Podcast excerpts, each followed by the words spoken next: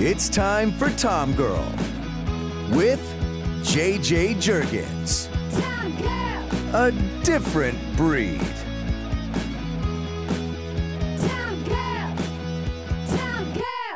Welcome to Tom Girl, where we talk all things sports, entertainment, fashion, and adventure. On today's show, we're talking to Jill Demby Guest, an Emmy nominated writer, producer, and director whose latest film, And Now Love, is out now. Welcome to the show, Jill. Great to be here. Thank you for having me. What a pleasure. Thank you so much for taking the time. I really appreciate it. Well, I'm so excited to hear about.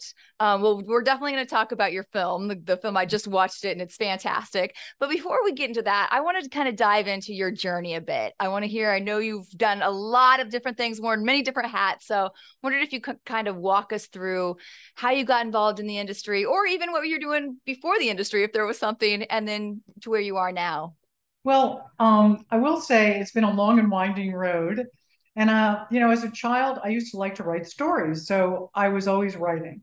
So um, it gave me good feelings. And I started to, you know, see films. And I didn't know in my teens that I wanted to be a filmmaker, but I did see a film called Blow Up, which was a kind of avant garde film at the time in the 60s. And um, but it mixed up time and place and flashbacks and but it had feeling to it and and I got to these emotions came through and I thought, oh my God, these are stories that can make you feel.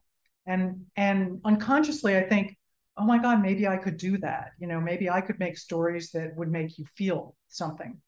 And when I got to college, I um, wasn't a film student, but I was studying psychology and Russian and some things. And I took a film 101 class and started seeing these avant garde French films that also mixed up time and memory and place and also had incredible guttural, you know, visceral feelings evoked in me. And I thought, okay, I think I want to try this. And so I changed my major to film and was the only uh, woman in my film class uh, to graduate. Mm-hmm. And um, I did it. I made, I jumped, jumped ship. My parents thought I was insane.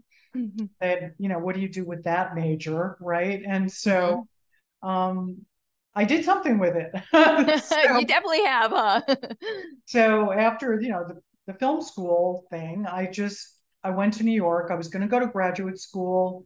I was accepted at the London Film School and USC. And I went back to New York because I'm from New Jersey. I went back to New York to make some money to go to graduate school. And as I am working at Madison Square Garden Productions oh. for the director of productions who does, you know, all the rock shows and everything else, I became friends with a man who was the lighting designer and tour director for the Rolling Stones. Oh. And he loved young people. And, you know, other, you know, a lot of others just wanted to sell me drugs or something, mm-hmm. but he was just lovely. And I said, you know, I need a place to edit my thesis film for you know, for school. And he said, uh, you know, I'm friends with the Maysles brothers, and they had just done Give Me Shelter, which was my idol. I mean, they were my idols. So I'm like, whoa What? And he said, um, why don't I give them a call? They love to help young filmmakers. So he called them and he said, yeah, have her call me. So I called them and they said, yeah, come up, meet everybody and use our editing rooms at night. So it was from that um, I ended up leaving my job at Madison Square Gardens. The Maysles actually gave me my first job, and you know they trained me as an editor. I mean, I I was doing some shooting too. I used to do some AC work for Al Maysles and um, some second second camera shooting, but they ended up training me as an editor, wow. and so that's how I got my first start in the business. And the I, people that I met them are still my very good friends today. Um, so that was part of how it started. I think I was a very lucky person because back then, you know, there was a really nice female population in the documentary community, not so much in the feature film community, but definitely the, um, you know, filmmaker community in New York was really very pro pro female. And I had role models who worked at the Maysles Brothers who were directors and editors. And I thought, oh, I can, you know, this is a path. Mm-hmm. And how great how I love like sometimes we have a lot of guests on here and a lot of the key fat point is where they just asked for something and they went for it. So it was you like then making that call to them and asking to edit there and then it led to this right. whole whole Absolutely. career. Absolutely. And and there's a good story that's involved in this too. If anyone knows the film Grey Gardens, um, which was, you know, pretty much it became their famous film. And and I remember I was syncing up dailies, which at the time, for any of you who don't know, film and tape were separate. So I was actually handling real film as an mm-hmm. editor, and I'd have to sync sync up the sound and the picture. So Al and David Maysles were going to do a biography of Lee Radziwill, who was, you know, related to the the Beales. And um, one day, I remember Al was shooting, and his camera went off of uh, Lee Radziwill sitting on a fence. It went off of her onto these women in, in Grey Gardens, and it never left. And he called me and said, "Let me know how the footage is. You've got to see this footage. I think this is going to be our film." And that's that's how Grey Gardens started. Wow. Wow. Yeah. That is a great story. Yeah. So yeah, it went back a long way, but I'm here to tell the tale. That's great. We, I want to also ask you more about working at Madison Square Gardens. Oh, yeah, that was a trip. Well, I had just come out of film school, right? And so I was being a secretary. I really didn't have any secretarial skills, but I guess they liked me. So, um, which I realized matters a lot. um, so, yeah, I mean, everything was happening there. I mean, it was the dog shows. It was one rock show after the next. I mean, it was just crazy. Yeah. And I, I had I have one great story there too. I remember Carlos Santana was playing there one night and I was doing a lot of still photography at that point. point, and my boss would let me go backstage and, you know, shoot, you know, which probably couldn't do today, but I was doing a lot of stills and I was taking pictures backstage. And Carlos Santana came out and said, you know, our conga drummer didn't show up. And I was like, wow. So he said, we, I need a conga drummer. And I was standing at the line where all these people are waiting to get in. And this kid says to me, I'm a conga drummer. I'm a really good conga drummer. And I brought him back to meet Carlos Santana, and he played the garden that night. Oh my God. And actually ended up touring with them. So like I really paid it forward, you know. I mean, it was yeah, like, for sure, It made that guy's like life. Yeah, kind of made his life. Yeah. Yeah. Oh, I love that. That's so amazing. Yeah. So then, how did you evolve? So I know you were uh, worked in promo for a while, and then got into more documentaries. Kind of tell me how that career evolved. Well, um, well, I'm going to back up a little from where I left off at the Maysles because okay. I ended up um, through another fortuitous event, through another woman um, who brought me on as an assistant editor to this series at public television in New York called The Men Who Made the Movies.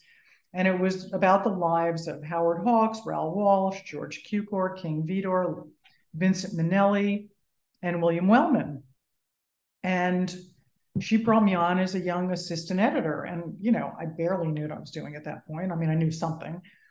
And we did the film on Alfred Hitchcock which aired on PBS, and they still run it. Um, and after after that, as we went through the series, I worked on the whole series.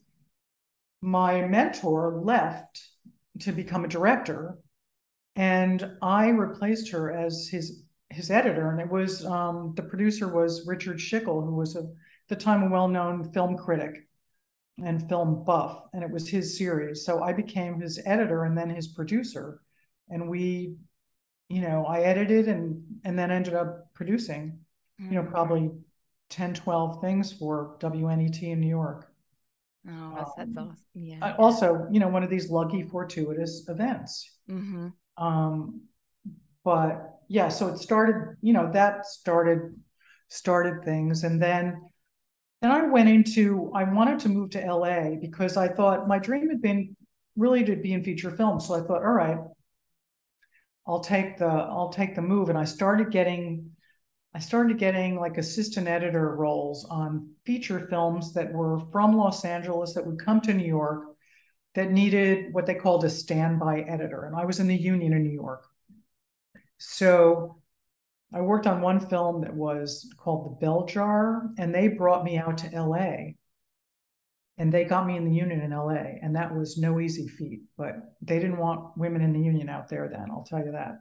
Mm. So somehow, this production manager who had my back, you know, they flew me to LA. I was there for six months to finish the film, and he got me into the union. And so I was in the East Coast and West Coast union union editor. So it was amazing. And then I got a second shot at doing um, a film called The Long Riders, Walter Hill, um, where I was a New York editor for a while, and then I went on location with the film. We finished in LA, and I became an associate editor on that film. How challenging was that for you? Where you're saying when they didn't want women as editors at that time? Well, I kind of had an I I was young and kind of an a, an upstart, you know, so I I was I was a little feisty about it. yeah. They didn't they didn't want that, you know. I mean, it's like they wanted me to start as a apprentice again, you know, to be in the feature film business in Los Angeles, but I'd already been doing music and sound editing on features and other things, so I didn't see the need to go back to being an apprentice, even though, you know, I could have ridden on the coattails of some well-known editor had I decided to do that, but I decided not to do that. So how did you kind of push against that or like forge your own way? Well, I was lucky enough to get these, you know, kind of roles with, you know, in a Walter Hill film, which did very well. And then I made friends and I, you know, did some sound editing and other kinds of stuff. So, you know, I made my way. Mm-hmm. Mm-hmm. Then yeah. how how did that transition to doing like uh, I know you were Emmy nominated and then you've also won some Promax awards. Yes, well that that was um yeah it's it's I think that was I started working at public television again because I wanted to get out of post production here and I another fortuitous event happened and someone knew someone at public television in LA and they said, call him. And he just happened to be doing a series um, called Take Five the Arts. And it was about LA artists, these short documentaries. So he had, you know, you know, the wherewithal to see that I could probably do this, be a director and producer since I had come out of the editing room. Um, not a big leap. And uh, he let me produce my first documentary. And that documentary got nominated for an Emmy. So once again, you know, like, yeah, I think I was headed in the right direction. Yeah. So you talk so, about um, these. Go ahead. Fortuitous events, like I, my my life, like happens little miracles, like every seven years. When I look at the flow chart of it, um, which is, I don't know how it happens, but it does. But it, there's always some pivot point happening where, like, I don't know what I'm going to do, and like, what what's the next path? You know, it's like, what's the next path? What's the next thing? And you try to push something and it doesn't work. You think it's going to be a straight path and it never is. Mm-hmm. So in this case, you know, I got on the, you know, public television train at, you know, uh, in Los Angeles. And so I worked with them for several years on overlapping projects. How do you do you, is there a process that you use I mean to stay open for all those things when you don't know, you know, when like when you don't know what's next or you know you feel you need to change but you don't know like are you a meditator or do you just like look for these little signs in the universe to come at you i think i'm a say yes girl uh and i'm open I'm, I'm a pretty open person so i think it's probably an energy that emanates from me um you know like people have given me opportunities that i had no right to have any of those opportunities in some of them. Like I can give you a really great example. I'll give you another example if you're interested in this. Yes, give it to me. because it's it's tangential, but not. I mean, so there was one thing. I was after public television. I thought, well, how am I going to really make a living at this? Because we kept losing our funding every show we would do. You know, we'd get Emmys and then we'd lose our funding. So it was like it didn't make any sense at all, right? So I thought, all right, what, what's next? What's next? And I remember I love doing biographies of people. And I remember interviewing for a job with a production company that didn't have a great reputation. And it was like to do some sort of unauthorized celebrity biography. And I thought, you know, this is really not in my wheelhouse. Like, I'm not an unauthorized celebrity girl. And I remember walking out of this building, and it was in Brentwood, and standing on the corner, and I looked up to the sky. I said, God, please don't make me have to do this job. And I swear to God, 10 minutes later, I got a call um, from a guy that I worked with who said, Hey, you want to come start an audiobooks company at our company? We know you love literature. And I think you'd be a good fit for starting this company for us because we're building different companies. They had a sound design company, uh-huh. a rather, rather well known one. And they said, You know, we're building all these companies. You should start this company for us. And I'm like, Oh, okay. I mean, literally, it was like that.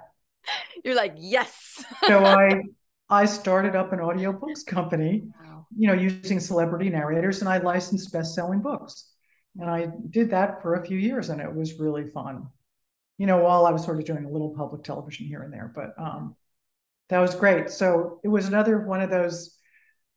You know, I think I think in the back of my head, I always have some sort of thing that says, "Believe," you know, that you know, the door will open, you will be led, you know, and yeah. I don't do a lot of affirmations and that stuff. So I have like there's a metaphysical aspect of it at work.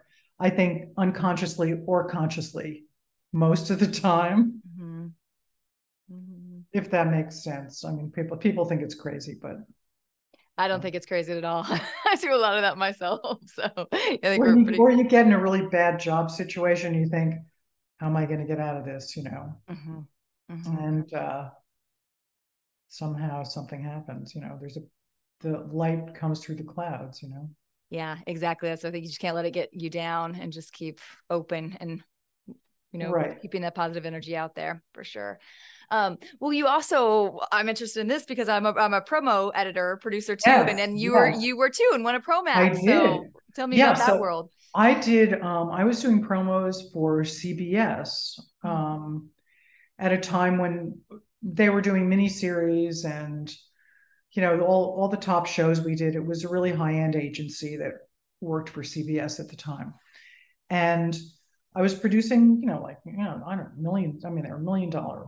So I mean, they were big spots, and I was doing that, and I thought this isn't really in my wheelhouse either. You know, um, I'm more of a creative than I was a line producer type. Not that I was. I mean, I was an agency producer. Um, and I wasn't loving that, but I knew I could write this stuff. So I knew a lot of, I liked a lot of the shows that CBS was doing at the time. So I said, you know, I'm just going to write a bunch of promos and show them to the creative director. And I did. And I took it upon myself to write a bunch of stuff. And I, you know, made a meeting with him and I showed him the scripts and he said, Hey, these are pretty great. And he started letting me do a bunch of radio commercials, which he loved. Mm-hmm. And so I once again transferred, you know, into more of my wheelhouse than being an onset time clock producer signing overages every second. Yeah. I love the story though, because I love how you just took the initiative, you know, and didn't wait for something wanted to ask you to do mm-hmm. that. You know, you just saw a chance and you pounced on it. Right. Yeah. No, I said, I can write this stuff. Yeah. And then I, you know, I worked for them for a while, and then I worked directly for CBS for a while after that. So, you know. Yeah. Then tell me about making your way to now doing what you're doing now. Yeah. So I was doing a lot of stuff, you know, I was doing a lot of stuff for the studios too. I went into my trailer period where I was doing trail, you know, writing and producing trailers, being creative director. So I was doing that, and I was working at a company, an agency that had DVD in it. So I ended up starting the DVD division of this company. So we were doing documentaries that went on DVDs. So that was getting back into documentaries again, which was great actually. So Disney and Warner's were were my clients mostly, and we did. You know, I was doing The West Wing. I did uh, the OC at the time. I did mm. John Lennon Imagine anniversary DVD, and we did documentaries for all of all of them. And it was actually a lot of fun because it was kind of under the radar material. So you could come up with really crazy ideas mm. and they just say yes. And I was like, what? You know, and so it was kind of really fun, you know. Yeah. And, and they were making a lot of that stuff back then. And then that sort of ended because they realized, you know, home entertainment was starting to go away in the physical sense, and everything was starting to be, you know, VOD and and that that kind of digital transformation that they were doing. So they said, nah, we don't need to make this stuff, you know. So that business kind of, you know, once again, you see a business rise and then it peaks and then it starts to fall. So the resources weren't there. So then Warner Brothers hired me to consult. So I'd come go because I pretty much worked in every department, you know. Mm-hmm. So they hired me on the the DVD side, on the creative advertising side, on DVD menu side, and they were really great because I kind of knew everyone. I was working with the same agency, so you know, so I was not on staff, but I worked enough to make it, you know, work. Yeah. Then I came to a another crossroads, and um, I thought, what's next, you know, and I got a call once again. I got a call, weirdly enough, uh, I knew I knew a psychiatrist who was treating an elderly relative of mine, and I used to have to talk to him and tell him what drug she was on, blah blah blah. You know what her wellness thing was, and he said, you know, they're trying to do a documentary on this guy who was my mentor, and I think you would be a good fit for this. You know, why don't you read his book? And I read the book and I flipped out. I was like, oh my god, this is a movie, such a movie. But they didn't have the financing to do a movie, but they did have the financing to do a documentary. So he said, All right, go talk to the guy. And I, you know, I went to talk to Dr. Bale, who is the subject of my documentary. And I pitched him what I saw, what I saw in it. And they liked, they were vetting a lot of pitches and they liked my, you know, the way I saw it. And I wrote up a proposal and basically the rest is history. Mm. So, I mean, it wasn't that easy, but you know. Yeah, let's talk about some of the hard parts too. Uh, well, yeah, I read that this took you like three years to get from start to finish, and yeah. that you also started your own company. Yes. Out of this instead of working for somebody else. Well, this is another um, good good thing that I did because when this film started, there were other people that could have been involved in it, but I didn't really know them and I didn't know what that landscape would be like. So I opted not to get involved with these other partnerships and, and I decided to start my own company mm. because I had all the wherewithal. I mean, I knew everything, I knew who to hire, and I could easily put a team together. So I started my own company and they funded my company. So the investors funded my company. So that's how it started. And you know, I brought on a great line producer, Edith Becker, who's wonderful, and whole, you know, is it the credit reads reads like public television credits. I mean, there's a million people involved in this thing. so, um, but we started in I think 2016, and um, I wasn't. I, the idea of taking Dr. Bale back to Germany to the, you know, to the place he was incarcerated was not in the original budget, but I thought it would be a very good thing to do if he was open to it. And he was open to it. And I think it it changed the course of the film for sure. Um yeah. Yeah, those are wonderful moments. A of, yeah, a little ahead of myself. But yeah, tell everybody so tell everybody what the film is about. yeah, the film's about really an exceptional exceptional human being named Dr. Bernard Bale, who is a psychoanalyst who in World War II, who's a Jewish um, lead radar navigator in Europe. He went on 25 missions. He was shot down on the 25th mission, which is kind of an omen, and captured by the Nazis. And as he was recovering in a German hospital, he fell in love with his German nurse in a clandestine affair that happened between love letters, which I had. So his affair with this woman changed the course of his life and, and changed his mind. He um, wanted to become a healer. He wanted to put an end to war. And he saw in her what he called the power of the divine feminine.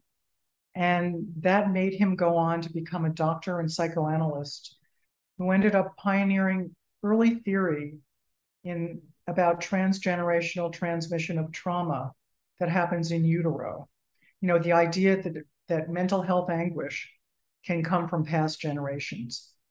And kind of epigenetically can be genes can be turned on and off. And I'm getting a little ahead of myself here, but that was his early idea.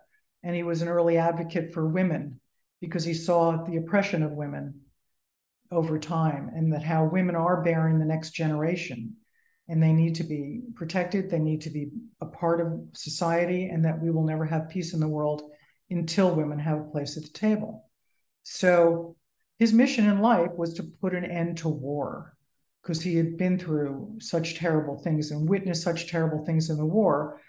And you know it seemed like a simple idea and and in a way it is. It's like the idea of if each each person can end the wars inside themselves that's going to ripple out. And this is a this is not just the united states. This is global you know he feels that everyone to a greater or lesser degree has some sort of unconscious imprint um, that's holding them back from being you know having the full love that they can in their life. And our tagline is love conquers all. And and it certainly happened for him in his hospital room you know that he didn't know when this nurse Irmgard walked in his room that night in the dark whether she was coming to give him a lethal injection mm-hmm. he didn't know he was a frightened you know frightened war you know war in imprisoned imprisoned you know prisoner so when she came in and offered him a glass of wine, and that started their relationship, mm-hmm. um, a whole scope of life opened up before him that he never could have imagined. Never. And and one of the things he says in the film, which is so poignant um, and so true, is that at one point he says, you know, in, in a way he lived under a lucky star um, by being saved by this woman but he says, a lot of people helped me in my life, even the enemy. Yeah. And it's a very chilling moment because it's really true and that can happen. And his, you know, his vision for the future, which is also very poignant. Um, you know, his wish for the future was that someday there will be an invading armies bringing gifts, you know, and it's just still makes gives me the chills you know, no torture, no maiming, no bad memories, you know, and it, it's a vision for the future that he really spent his life devoted to, really, mm-hmm. um, the easing of mental anguish. And uh, yeah, so anyway, that's what the film's yeah. Talk about and some of the moments you were saying it was a big decision for you to get the budget to take him back to Germany. And I know there's some key moments that also happened, like when you heard the chimes and those types Once of again, things. it's these serendipitous moments, these fortuitous things that happen, which he was very much a believer in. He was very metaphysical. And when we were in Germany, I took him back to the room he was incarcerated in. And he was a little town called Göppingen, Germany, about half hour outside of Stuttgart. We took the train there from Stuttgart. And when we got there, I mean, he hadn't been there in 71 years. And we had scouted beforehand. I had a team in Germany scouting what room we could only get a description of what room he was in in that school, which was then a hospital. Um, and we had picked out one room that we thought was it. But when he got there and walked up the steps, he's like 95 years old at this point. He walks up all these steps and and like a kind of like a sniffing dog, he sniffed his way right to the room. And it was not the room we thought it was. But when he opened the door, he's like, This is the room. And we were just like, Oh my God, you know.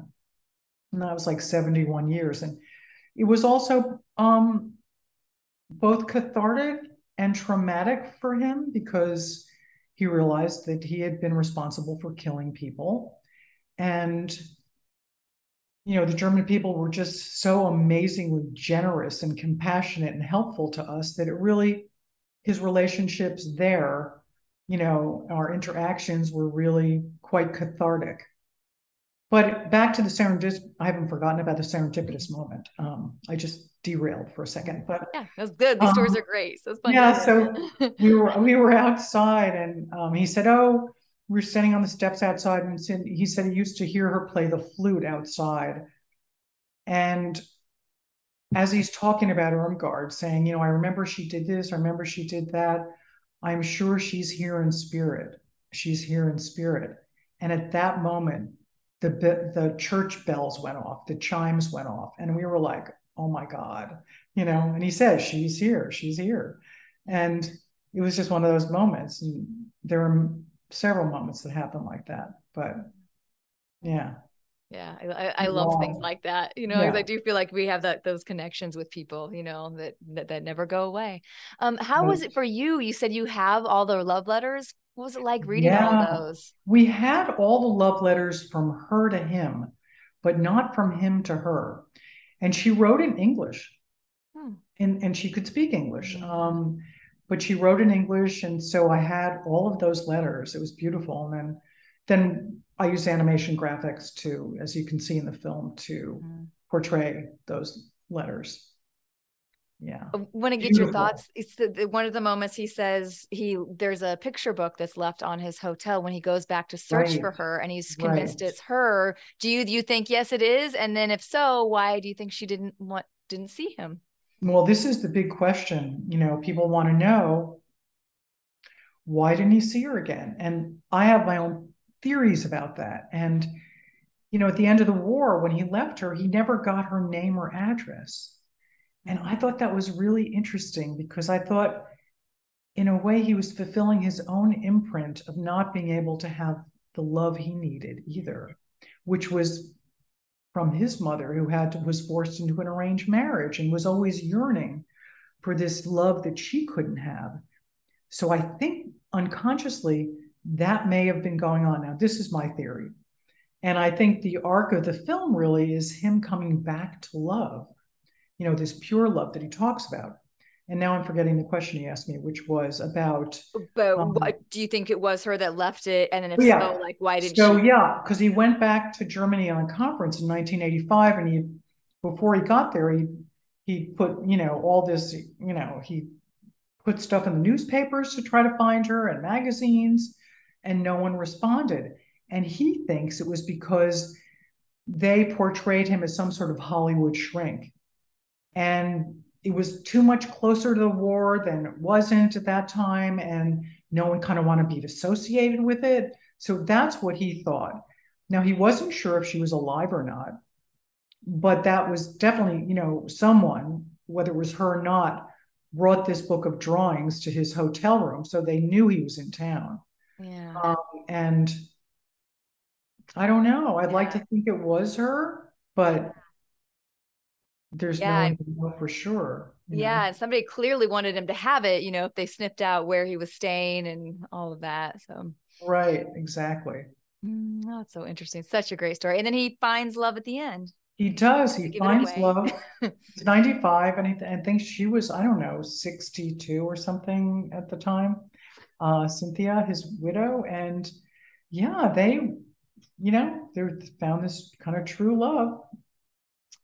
Yeah. At the end of his life, and it was lovely, you know. Yeah.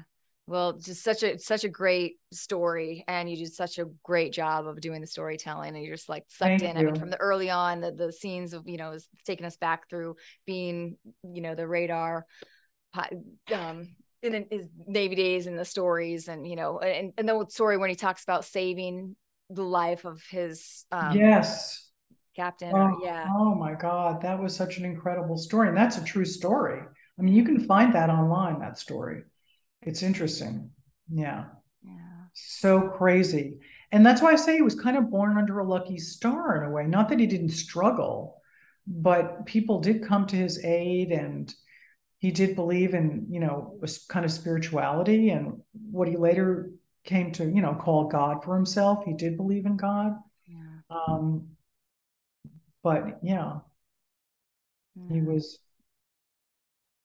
pretty spiritual yeah. guy. You know he believed in the angels you know the angels were coming.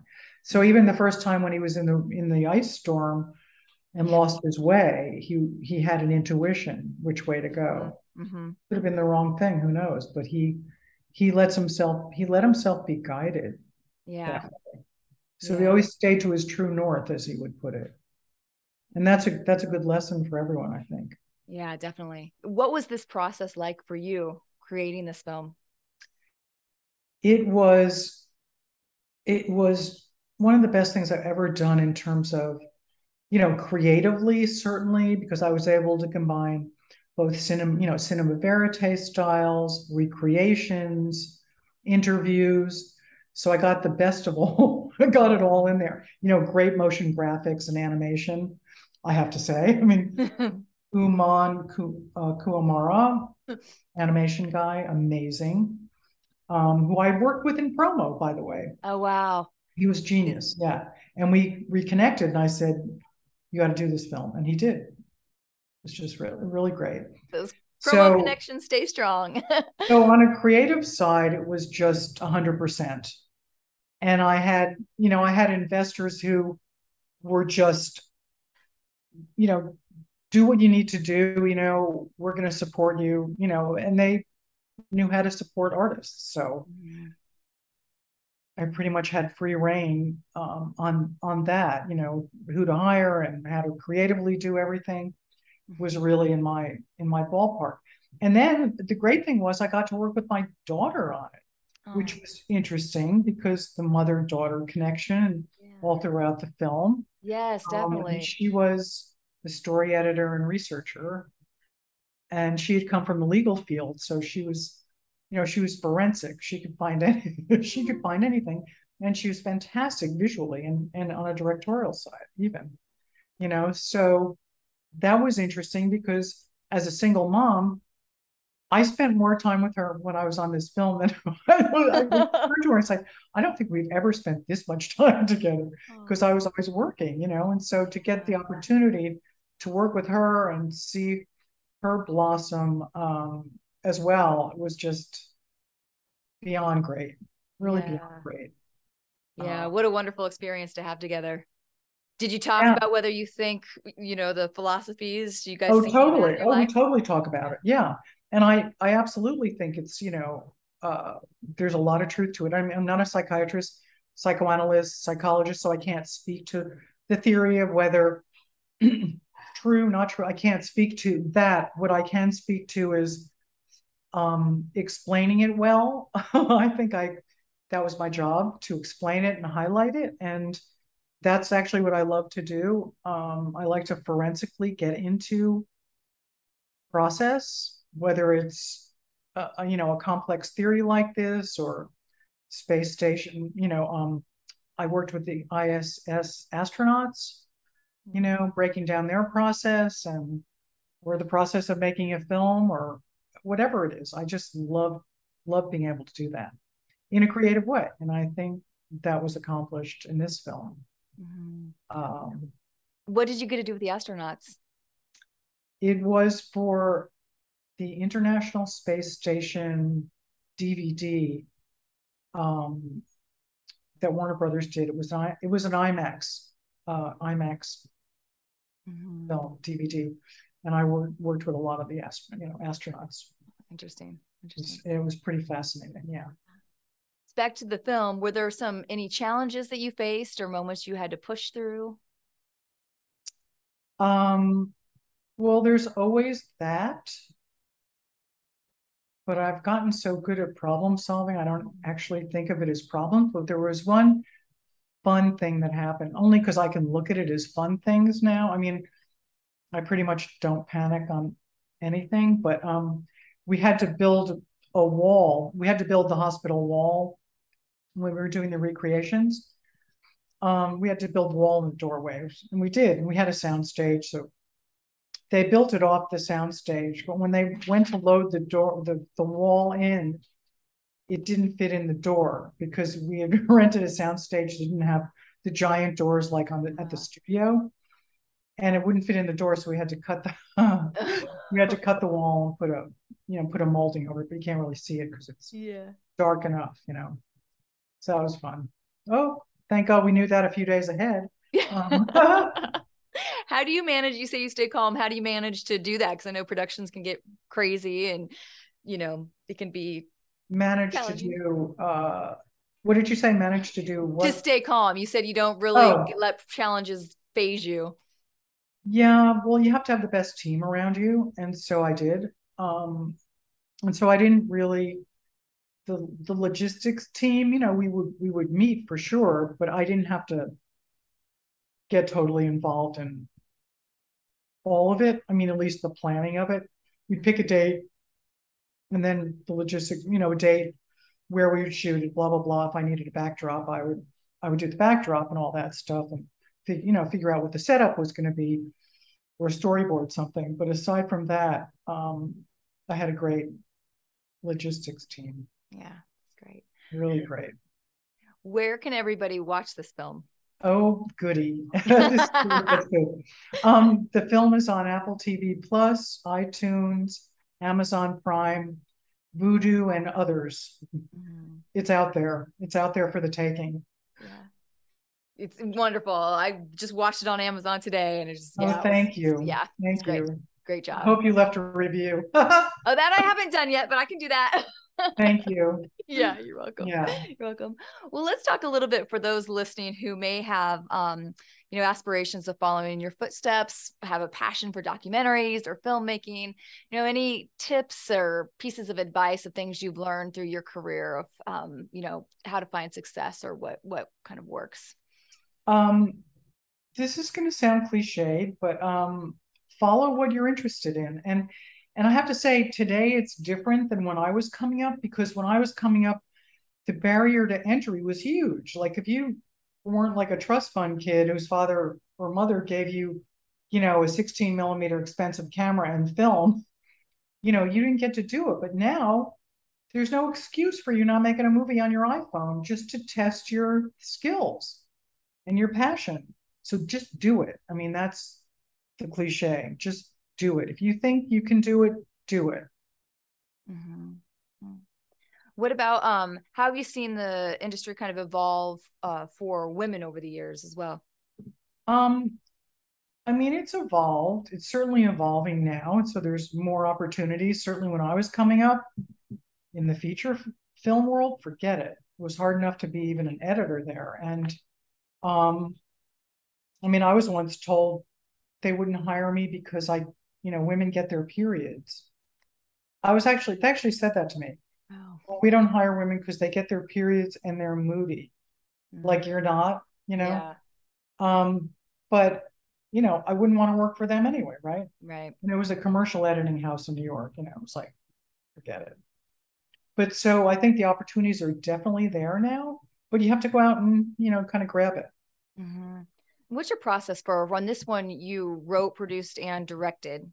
All like, how do you kind of go through the process of wearing all those hats? It's an interesting question um, because it was the first time that I had to, um, you know, where I was handling investors as well, who were just mm-hmm. wonderful human beings, and so I was handling all the money. I was really the only one that had check signing privileges, and um, I handled that and the the wearing the three hats is really um, it's something I always did in the documentary realm. So it wasn't something that was new to me because you just kind of got to guerrilla it. Mm-hmm. Um, so I can't say I see the process for me is really starting with something creative. You know, what's what is the image? It's usually an image of some sort with an emotion attached to it that's going to drive the project. And I, I was like, what is the emotional through line of this film? And it was, you know, let's say love conquers all, or or just just keep that emo- the love emotion going through the film, mm-hmm. and and and in every um in every act of the film, I think it does do that. Um, but the main image of the film that carried me forward was the image of the nurse coming into the dark room with the with the flashlight that kind of blows out because when I first read the book that was the thing that struck me. I thought okay here it is. This is the dark and light of it. Mm-hmm. and this is what needs to happen. Dark and light dark and light like music all through the film you know? And and I think that it I think it fulfills on that. Yeah it definitely does. Mm. how hard is it or what do you do to get financing for projects? Well, I'm a I'm a kind of a bad person to ask for that because this is the first time where I've had to get financing and and it was a relatively easy path. So other other times, you know, you have to go out and get grants and everyone else is trying to get the same grant and it's not that much money mm-hmm. you know or if you can sell you know i'd say today if you can sell a docu-series with some big talent attached you can make some money otherwise it's going to be tough. To do okay. it's tough. Not impossible but you got to have the fortitude to want to do it. Yeah.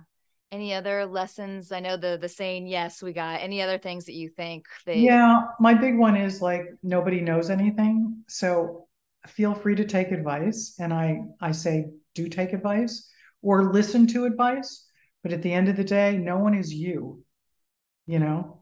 And no one can tell you when the next hit's coming no one can tell you what's going to go viral and none of that none of that shit matters hmm matters is that you get to fulfill something that you had a vision of.